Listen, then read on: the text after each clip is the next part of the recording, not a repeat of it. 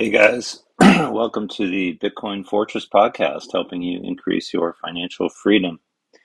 This is episode 36, uh, recorded here on uh, October 16th, 2022. This podcast is for entertainment only and is non investing advice, so please, please do your own homework. All right, well, uh, lots to go over this week. Uh, I guess we'll start up with a market update. Uh, stocks went on a roller coaster ride with the major averages seeing a historical but epic turnaround. A hotter than expected rise in core CPI inflation had all the hallmarks of a huge sell off, but the broader market bounced back. More than five percentage points on an intraday level. Shares surged and bulls looked to be back in control, but then inflation reared its head again in the last trading day, and the University of Michigan's survey showed inflation expectations one year out rising for the first time since March. When the dust settled, the S&P closed down 1.6%, and earnings are now likely to drive market direction going forward. Looking ahead uh, to the uh, coming week, uh, the first busy week of the season, earnings season will feature big reports across sectors with Bank of America, Johnson & Johnson, Netflix, and Procter & Gamble all due to step into the earnings confessional. Meanwhile, the economic calendar will include updates on industrial production and the closely watched Empire Manufacturing Index. On the global stage, the Communist Party Congress begins in Beijing with President Xi expected to secure a historic third term. Inflation readouts and reactions are also likely to be a major factor, and historians will be quick to circle October 19th as a day for hard hats. Okay, moving into Bitcoin news here. Uh, first one we have is uh, this is from Bitcoin.com. Uh, this was published today. Uh, U.S. lawmaker calls on SEC to issue crypto regulations, says a formal regulatory process is needed now. U.S. Senator John Hickenlooper, who's a Democrat from Colorado, has sent a letter to the chairman of the Securities and Exchange Commission, Gary Gensler, regarding crypto regulations. In his letter dated October 13th, the senator told Gensler, clear rules promote an environment where investors are protected, adding, I write to urge the SEC to issue regulations for digital asset securities through a transparent notice and comment regulatory process. He stressed, currently digital asset markets do not have a coordinated regulatory framework. This creates uneven enforcement and deprives investors of a clear understanding of how they are protected from fraud, manipulation, and abuse. Noting that existing laws and regulations were not designed for digital assets, he explained applying the old rules to the new market could inadvertently cause financial services to be more expensive, less accessible, and the SEC's disclosure regime to be less useful to the American people, the senator noted. Given the complexity of these issues and recognizing that some digital assets are securities, others may be commodities, and others may be subject to a completely different regulatory regime, a formal regulatory process is needed now. Although I've all I've heard is they're either securities or they're commodities. I don't know what the third would be, but that's interesting. But anyway, this will significantly improve policy development and allow the SEC to collect views and understand concerns, he said. The senator proceeded to outline some of the key areas that the SEC should address, including clarifying what types of digital assets are securities, well, that's easy. Uh, they're all securities except for Bitcoin and maybe Ethereum. I don't know. Addressing how to issue and list digital securities, establishing a registration regime for digital asset security trading platforms, and setting rules on how trading and custody of digital assets should be carried out. Hickenlooper opined, I recognize these questions are complicated, but it is time for the SEC to engage. Uh, so again, that's interesting, but you know we've already heard Bitcoin as a commodity, that's commodities are regulated by the Commodities Future Trading Commission, not the SEC. And uh, there really hasn't been any uh, ruling on all the other uh, uh crypto assets from Ethereum on down as to whether or not they're commodities or securities. But I think the prevailing thought is that they're securities. And um, so we shall see. Uh, next, uh, this is also from Bitcoin.com. This was posted two days ago. JP Morgan reportedly terminates relationship with Kanye West, rap star, says he's happy to speak openly about being, quote, canceled by a bank. And by the way, I'm not a big, not necessarily a fan of Kanye, uh, but uh, I just think that it's kind of interesting how uh, censorship has made its way into our financial system. I think last week we talked about uh, the potential fine for uh, misinformation that PayPal was uh, considering until there was a lot of backlash, and then they said, uh, "Oops." So, uh, moving on with the article here, the American rapper, songwriter, and record producer Ye Kanye West has been dealing with a lot of flack lately. While one of West's tweets says, "Who you think created cancel culture?" On October 9th, more recent tweets have been removed from the celebrity's Twitter profile. Furthermore, Ye has been controversial for recently wearing a White Lives Matter t shirt. In a tweet shared on October 7th, Ye shared an image of a hat that says 2024, possibly hinting at another attempt to run for president of the United States. Following all the controversy surrounding the Atlanta born musician, the political commentator Candace Owens published a tweet that shares an alleged letter Ye received from the financial giant JP Morgan. Earlier today, I learned that Kanye West was officially kicked out of JP Morgan Chase Bank, Owens tweeted on Wednesday. I was told there was no official reason given, but they sent this letter as well to confirm that he has until late November to find another place for the Yeezy empire to bank. Owens added, We have reached extremely frightening times in this country. Who who are who or what has landed us into these times is an ongoing discussion which I would like to open up. Following the tweet from Owens, New York Times DealBook confirmed JP Morgan has closed the account of the rapper. Ye also shared comments about the situation with Page Six, and he noted that he was happy that he crossed the line. Hey, if you call somebody out for bad business, that means you're being anti Semitic, the rapper noted. I feel happy to have crossed the line of that idea so we can speak openly about things like getting canceled by a bank. Ye's story follows the recent report about PayPal's terms of service when the company sent out a terms of service change in error. A copy of PayPal's terms of service had shown the company would fine users $2,500 for the spreading of what the firm called misinformation. However, PayPal retracted the user policy information after the social media backlash and said it was published in error. The payments company said an AUP notice recently went out in error that included incorrect information.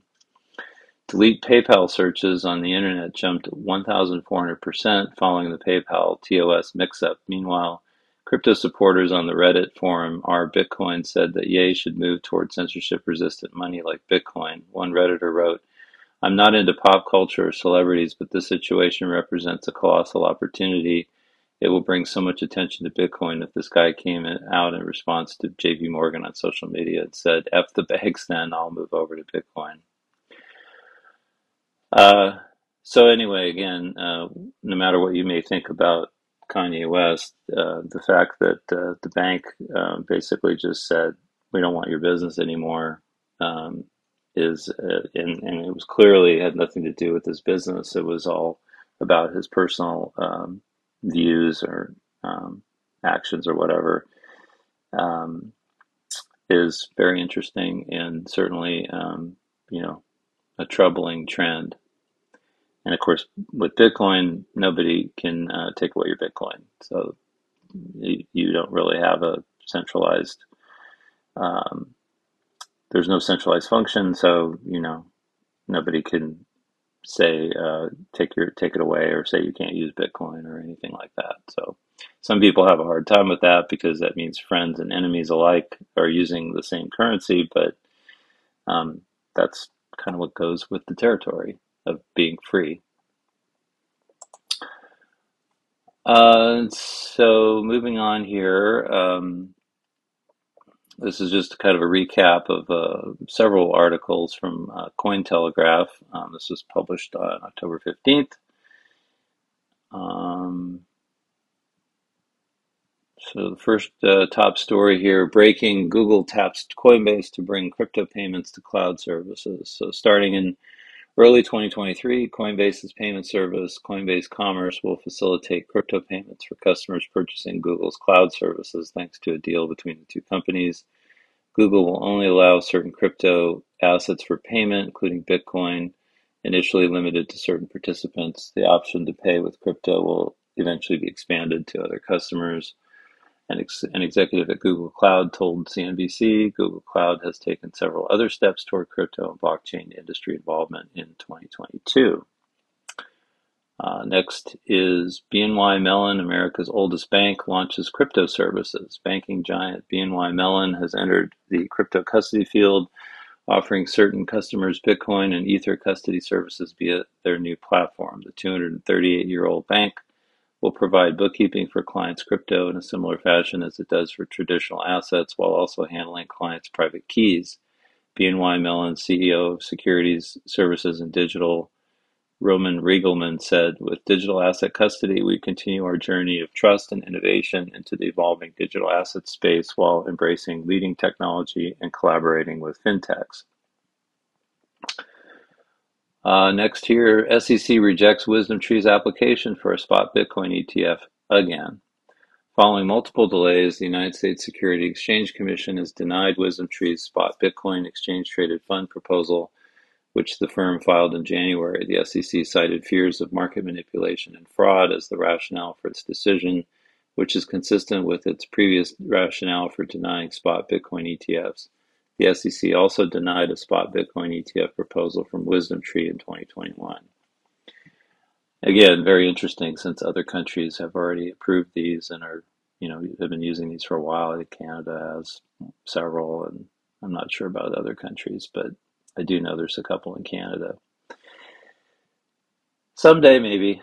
Uh, PayPal says policy to punish users for misinformation was in error. PayPal's acceptable use policy was set to change in early November to include a $2,500 fine for any platform users that promote, post, send, or publicize so called misinformation. PayPal has since claimed that the policy provision was added in error. PayPal is not fining people for misinformation, and this language was never intended to be inserted in our policy, said PayPal. The fiasco has reignited concerns about centralized platforms among crypto users who view self-custody as an important pillar of self-sovereignty and financial inclusion. And I would agree with that. And also, uh, you know, these types of changes to policies don't actually make their way through without thorough corporate and legal review. So the fact that they said it's a mistake is is probably a lie. And so um, anyway, centralized platforms are uh, use those at your own risk. Uh, especially with Bitcoin, I, I would always recommend holding your own keys. Blockchain games and metaverse projects raised $1.3 billion in Q3. Data from DappRadar revealed that $1.3 billion worth of venture capital flowed into metaverse projects and blockchain games in Q3, a bright spot amid crypto bear market darkness. While venture capital funding for these sectors was down 48% compared with Q2. The Q3 figure was still more than double the amount invested in all of 2021. Very interesting. Okay, uh, moving on. Next article is actually an opinion piece I thought was kind of interesting from Coindesk. This was uh, authored by Noelle Acheson. It was published on October 14th. Bitcoin is macro but not correlated in the way you think. We tend to use the two terms macro and correlation without understanding what they mean. Bitcoin is correlated. I often hear that thrown out in conversations as a dismissive way of saying that it isn't really an alternative asset at all, and that this all this mumbo jumbo about it being external to the broader economy is just hopium. But very few who say this actually have actually dug into the data or thought about the reasoning behind that claim, which is understandable. Why mess with convenient narratives? I confess that even I used to think that a surge in the correlation between Bitcoin and the S&P 500 was because the institutional investors marched into the market in the second half of last year. Now I'm not so sure. The institutions did indeed march in, and Bitcoin has to a large extent become a macro asset, but I don't think that's driving the correlation data. Mm, Before we start looking at charts that tell a different story, let's have a, a think about what correlation actually means and why we care. In theory, correlation is simply the measure of the degree to which the movements of two series are related. It measures how much two measures vary together divided by how much they usually vary individually.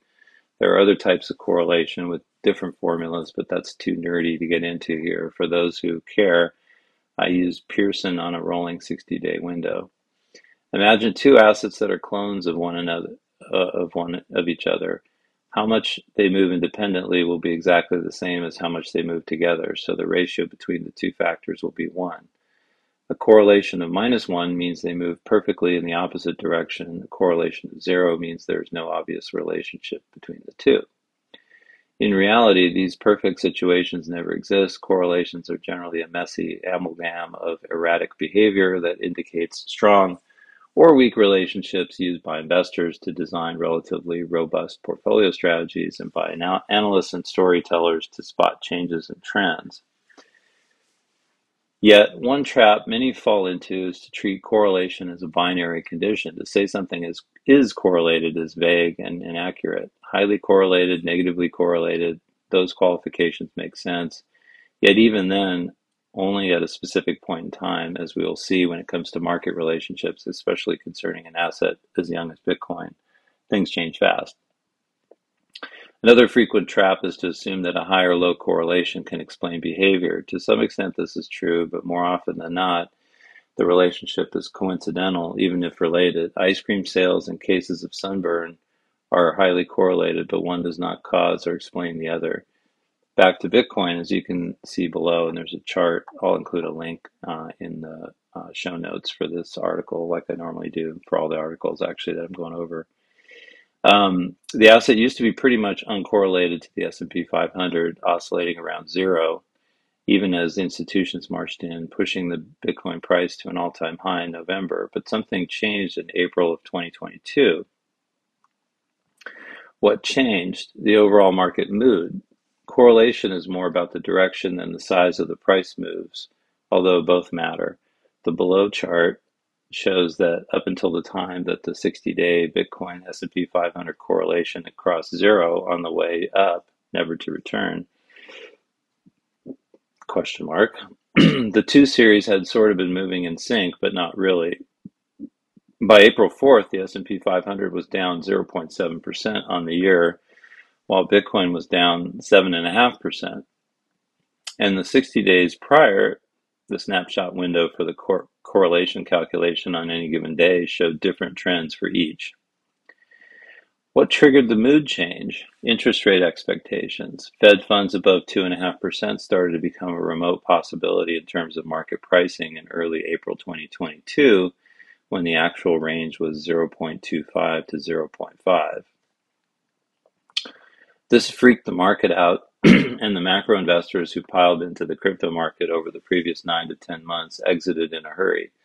They didn't just exit crypto, a high risk asset relatively easy to sell, they also exited equities. Prices fell across the board, and the 60 day correlation between Bitcoin and the leading stock index rocketed up to an all time high of 0.72. Macro investors weren't the only ones de risking, crypto fund managers were also exiting, expecting a general market slump. The spike in correlation was not because Bitcoin was now a macro asset. Bitcoin's entrance to general portfolios has been more or less consolidated the previous year. It was because Bitcoin, along with other risky assets, was being hit by expectations of monetary tightening. Semantics, perhaps, but it matters for the same reason that sunblock manufacturers are in a very different business than ice cream makers, even though their sales could move together at certain times of the year. Then in mid-May came the implosion of the Terra stablecoin ecosystem. This was a crypto-specific crisis, and unsurprisingly, correlations fell as the damage to crypto values far exceeded that in equities. The deleveraging trigger, triggered by the collapse of the hedge fund Three Arrows Capital led to further decoupling. With that digested, correlations are on their way back up again, but this is not contrary to po- common perception necessarily because Bitcoin and stocks are joined at the hip. There's an old adage that says, in times of fear, all correlations go to one. We are in times of fear, but Bitcoin and stocks have very, very different value premises, so we cannot assume the correlations will remain high. Bitcoin is a macro asset in that uh, now it is part of a global market, but not all macro assets are highly correlated. As fear subsides, which it will one day, given the distinct value propositions of equities and crypto, we're likely to see correlations head back to lower levels supporting the narrative of an alternative macro asset. Even before then, as the dust settles on the recent crypto crashes, as the outlook for global equities continues to get worse, and as the risk of holding dollars shifts higher, we could see investors calibrate the relative downsides of asset groups. The resulting flows of funds are likely to change correlations and narratives, driving a new momentum that impacts correlations even further. Which, by the way, I I totally agree with, and I think uh, we'll, we'll talk about a little bit later how volatility uh, of assets uh, plays into this, and and actually how Bitcoin is relatively little volatility compared to bonds, stocks now, and um, therefore might be getting investors' attention as hey, this is someplace that has you know relatively low downside risk and and uh, relatively more upside risk. Uh, so she finishes up to say, so it's correct to say Bitcoin is macro now and going forward. To say Bitcoin is correlated, however, requires more nuance and explanation, especially to emphasize that the numerical relationship may be convenient for the moment, but it does not mean what many think it does, and it is almost certain to change. Uh, so, very nice piece there.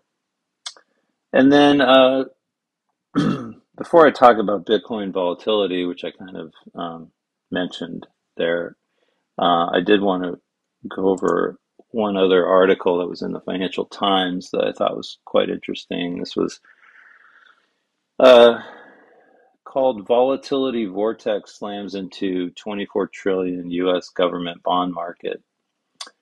Uh, key measure of turbulence in treasuries reaches highest level since 2020 coronavirus crisis. This article was published on September 27th. The $24 trillion U.S. Treasury market has been hit with its most severe bout of turbulence since the coronavirus crisis, underscoring how big swings in international bonds and currencies and jitters over U.S. rate rises have spooked investors.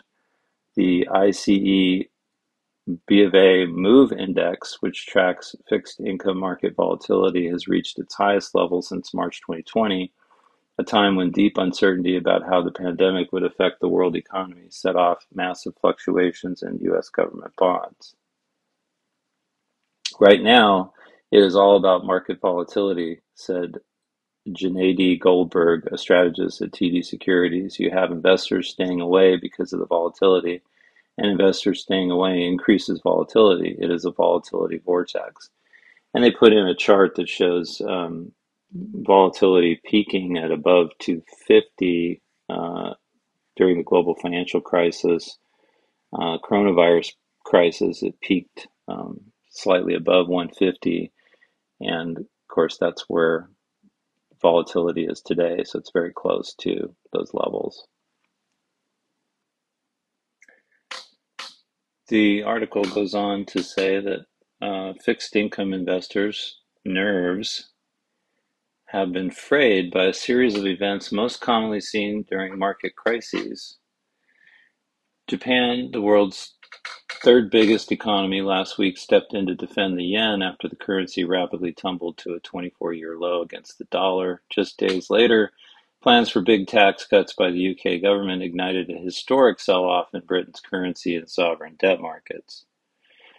These international events have added to a powerful pullback in the US Treasury market that accelerated after the Federal Reserve last week delivered its third straight 0.75 percentage point rate hike and signaled significantly tighter monetary policy to come. The 10 year Treasury yield, a key benchmark for global borrowing costs, has surged to more than 4% from 3.2% at the end of August, leaving it set for the, the biggest monthly rise since 2003. It is on track for the sharpest ever annual rise. The two year yield, more sensitive to fluctuations in U.S. monetary policy, has left 3.55 percentage points this year, which would also mark a historic increase. The big price movements have left investors wary of trading in a market that acts as the bedrock of the global financial system and is typically considered a haven during times of stress. With investors on the sidelines, liquidity in the treasury market, the ease with which traders buy and sell has deteriorated to its worst level since March 2020, according to a Bloomberg index. Poor liquidity tends to exacerbate price swings, worsening volatility. In a sign of how the fraught conditions are keeping some fund managers away, the U.S. has drawn lackluster demand at sales this week for a combined 87 billion in new debt. A two-year issuance on Monday priced at a high yield of 4.29%, while a five-year deal one day later priced at 4.23%, both marking the highest borrowing costs for the government since 2007. The two-year debt was sold with the widest difference or tail between what was expected just before the auction and where it actually priced since the 2020 COVID-induced market uh, ruction, said Tim Simons, a money market economist at U.S. investment bank Jefferies. The Treasury Department will auction off 36 billion in seven-year notes on Wednesday. The seven-year note has struggled to attract demand in less volatile moments, so the environment this week could pose a challenge. Until there's more certainty, I think we will continue to have this buyer's strike, Simon says. The markets are so crazy that it's hard to price any kind of new, longer dated bonds coming into the market. A divergence between the Fed's own outlook for interest rate and market expectations has added to the sense of uncertainty. According to their latest projections, most Fed officials now expect the federal funds rate to rise from its current target range of 3 to 3, 3 to 3.25% to 4.4% by year end and by the end of 2023, Fed officials expect interest rates to stand at 4.6%. Meanwhile, investors are betting that the Fed will be forced to cut interest rates next year, with expectations at, in the futures market of a peak of 4.5% in May of 2023, with a fall to 4.4% by the year-end. Given persistent and broad-based price pressures, there is significant uncertainty about whether that amount of monetary tightening will be sufficient to bring inflation back down to the Fed's 2% target. Recession risks have also risen markedly, further clouding the outlook. Strong rhetoric adopted by Fed officials about the central bank's battle against inflation has stoked further angst in the market. Many officials now agree that interest rates need to rise to a level that actively constrains the economy and stay there for an extended period. The only other time I've seen us this united was at the beginning of the pandemic when we knew we had to act boldly to support the economy through the pandemic and through the downturn, said Neel Kashkari, president of the Minneapolis branch of the Fed, in an interview with the Wall Street Journal on Tuesday. We are all united in our job to get inflation back down to 2%, and we are committed to doing what we need to do in order to make that happen. So again, very interesting article talking, you know, about um, how interest rates continue to rise, how volatility is peaking, spiking, uh, in really the safest, or what has been historically thought of as the safest market, which is U.S. Treasuries. So, talking about volatility, um, what's what's really interesting to me is that you know Bitcoin's volatility has been declining relative to to other assets uh, recently. So you've got um, U.S. government debt volatility approaching you know the coronavirus levels, um, and that's uh, according to the uh, the MOVE or the MOVE index, um, which measures uh, bond market volatility. Um, when you look at stocks, uh, stock market volatility over the past 12 months is basically doubled. So, you know, it was uh, the VIX, which is the volatility index for the stock market, was um, around 15 a year ago, and uh, it's around 30 today. So that's a, you know, 100% increase in volatility in that time frame. It's been up and down, of course, but it's definitely followed uh, uh, an upward trend as uh, market conditions have pretty steadily deteriorated over the last year. And then when you look at Bitcoin uh, volatility, um, it's quite interesting. It, it's it it uh, it's kind of fluctuated, and if you go, this would you know go back a year. Uh, it's kind of fluctuated between about a four uh, and uh, two uh,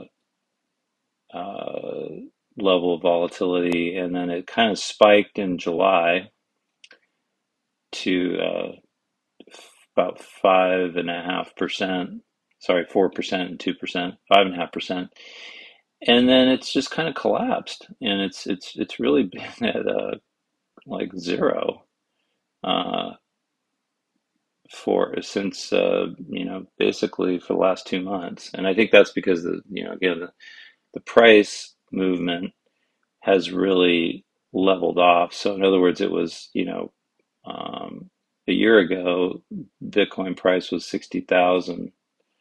Uh, today it's around 19,000, but it's really been fluctuating in that 19,000 to, you know, 20, 20-ish thousand range, uh, all the way back, um, to July, pretty much. And so, so uh, we saw a big increase in volatility as the price collapsed, and then when it hit 19, the volatility is just basically gone, which I think is just quite fascinating. Uh, typically, Bitcoin has been significantly more volatile than than all the other assets, and, and especially bonds. I mean, historically, bonds have, have really been the least volatile. They have, you know, typically very small movements and and certainly in times of if you go back to 2008 financial crisis that was the bet. You know you put you put your money in bonds uh, interest rates fall bond prices go up um, but it's all very uh, orderly and, and very small movements from day to day.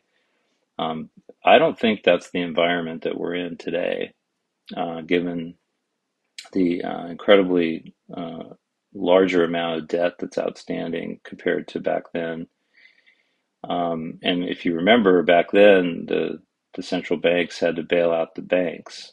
So um, now the central banks have all the debt, and who's going to bail out the central banks?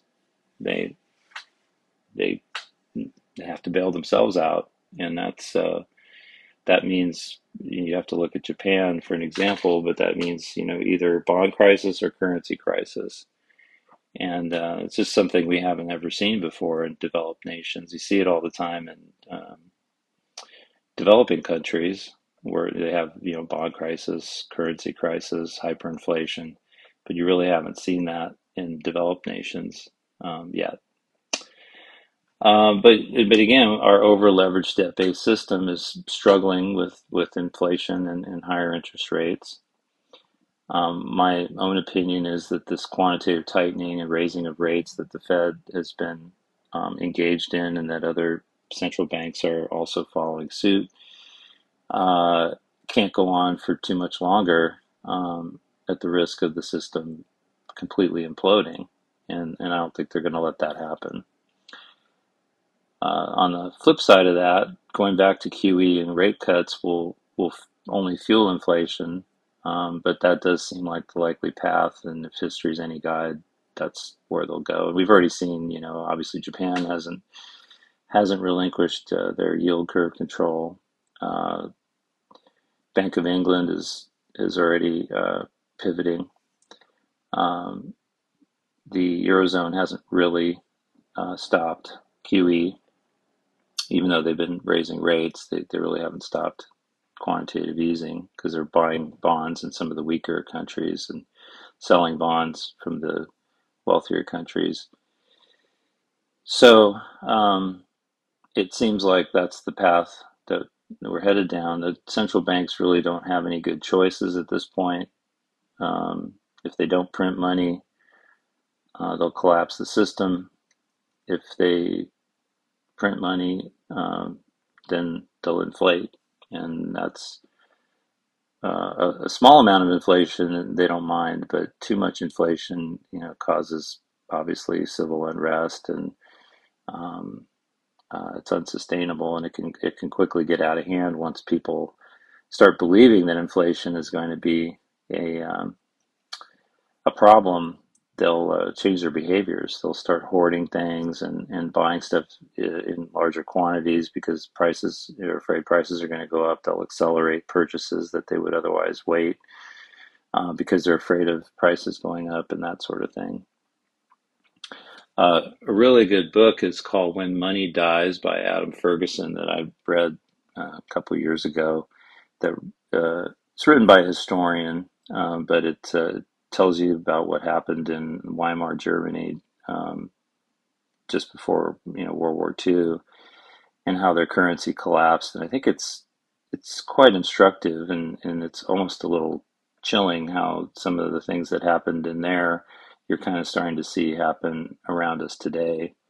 Uh, you know, for example, rise rise of labor unions because uh, people need their pay to be uh, keep up with inflation, and um, um, you know, laws are passed that that are intended to help, and they don't, like the um, like the latest uh, federal uh, legislation that came out, the Inflation Reduction Act, which you know they say look at the name and then and then uh, assume that it does the opposite.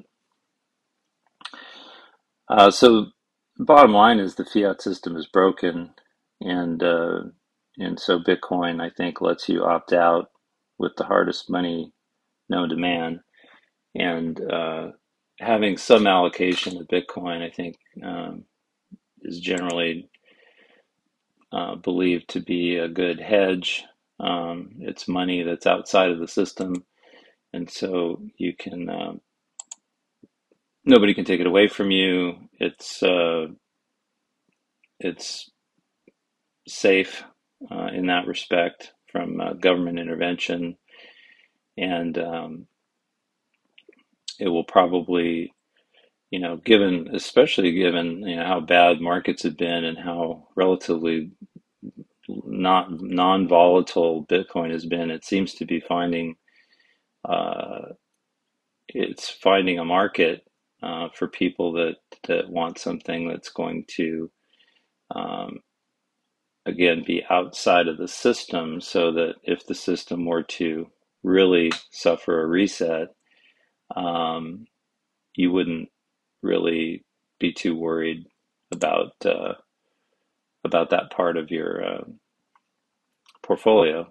And and indeed, you know, if, if, things got really bad, Bitcoin should perform, um, you know, a lot better than um, than other uh, than other uh, assets. But I'd expect it to perform, you know, similar to gold or silver in, in that type of an environment again, remind reminder about the the qualities of Bitcoin. You know, it is absolutely scarce. There's only 21 million coins that will ever be in existence. Uh, you can transfer it peer to peer without an intermediary, so you don't need a bank or a finance company to give you permission to send the money to someone else. You can just send it to anyone, anywhere in the world with a computer and an internet connection. Bitcoin network operates independently of all finan- legacy financial systems, so it is the first digital global payments infrastructure. Uh, there's no counterparty risk when you self custody it. Um, it's just on you to protect your keys, be responsible. It's trustless, so Bitcoin is not controlled by any person or group. And again, I feel like it's a hedge against fiat currency debasement and collapse in much the same ways that gold is, except it doesn't have gold's drawbacks of difficulty to validate, store, transfer, and secure, especially in large amounts. What I'm also learning too is that the Bitcoin Lightning Network, which is a layer two protocol that's being built on top of the Bitcoin network that allows for anonymous and, and uh, and fast payments, which are then sort of aggregated and then settled on the Bitcoin um, network in chunks. Uh, you know, it allows you to do small payments for you know virtually no cost. uh, and just scan a QR code, and you can send Bitcoin from your in your Lightning wallet to another person, and and um, there's a lot of development going on in that particular area that's very exciting, and I think um, you know is potentially you know uh, disruptive to you know the traditional like the credit card companies and that sort of thing because again the costs are very low and you get final settlement which you know a lot of times credit card transactions take or even ACH transactions take a couple days to settle where these can settle you know every 10 minutes or whatever so very excited about that and uh, I think there's a lot of uh, potential for Bitcoin Lightning uh, development in the future. So that's about it. Thanks for listening to the podcast. If you enjoyed the show, please like and leave a comment. Also, don't forget to subscribe on your favorite podcast app so you don't miss an episode. You can also follow my Substack at bitcoinfortress.substack.com. And you can follow me on Twitter. My handle is at Nick Reichert. And I will talk to you all next week. Bye bye.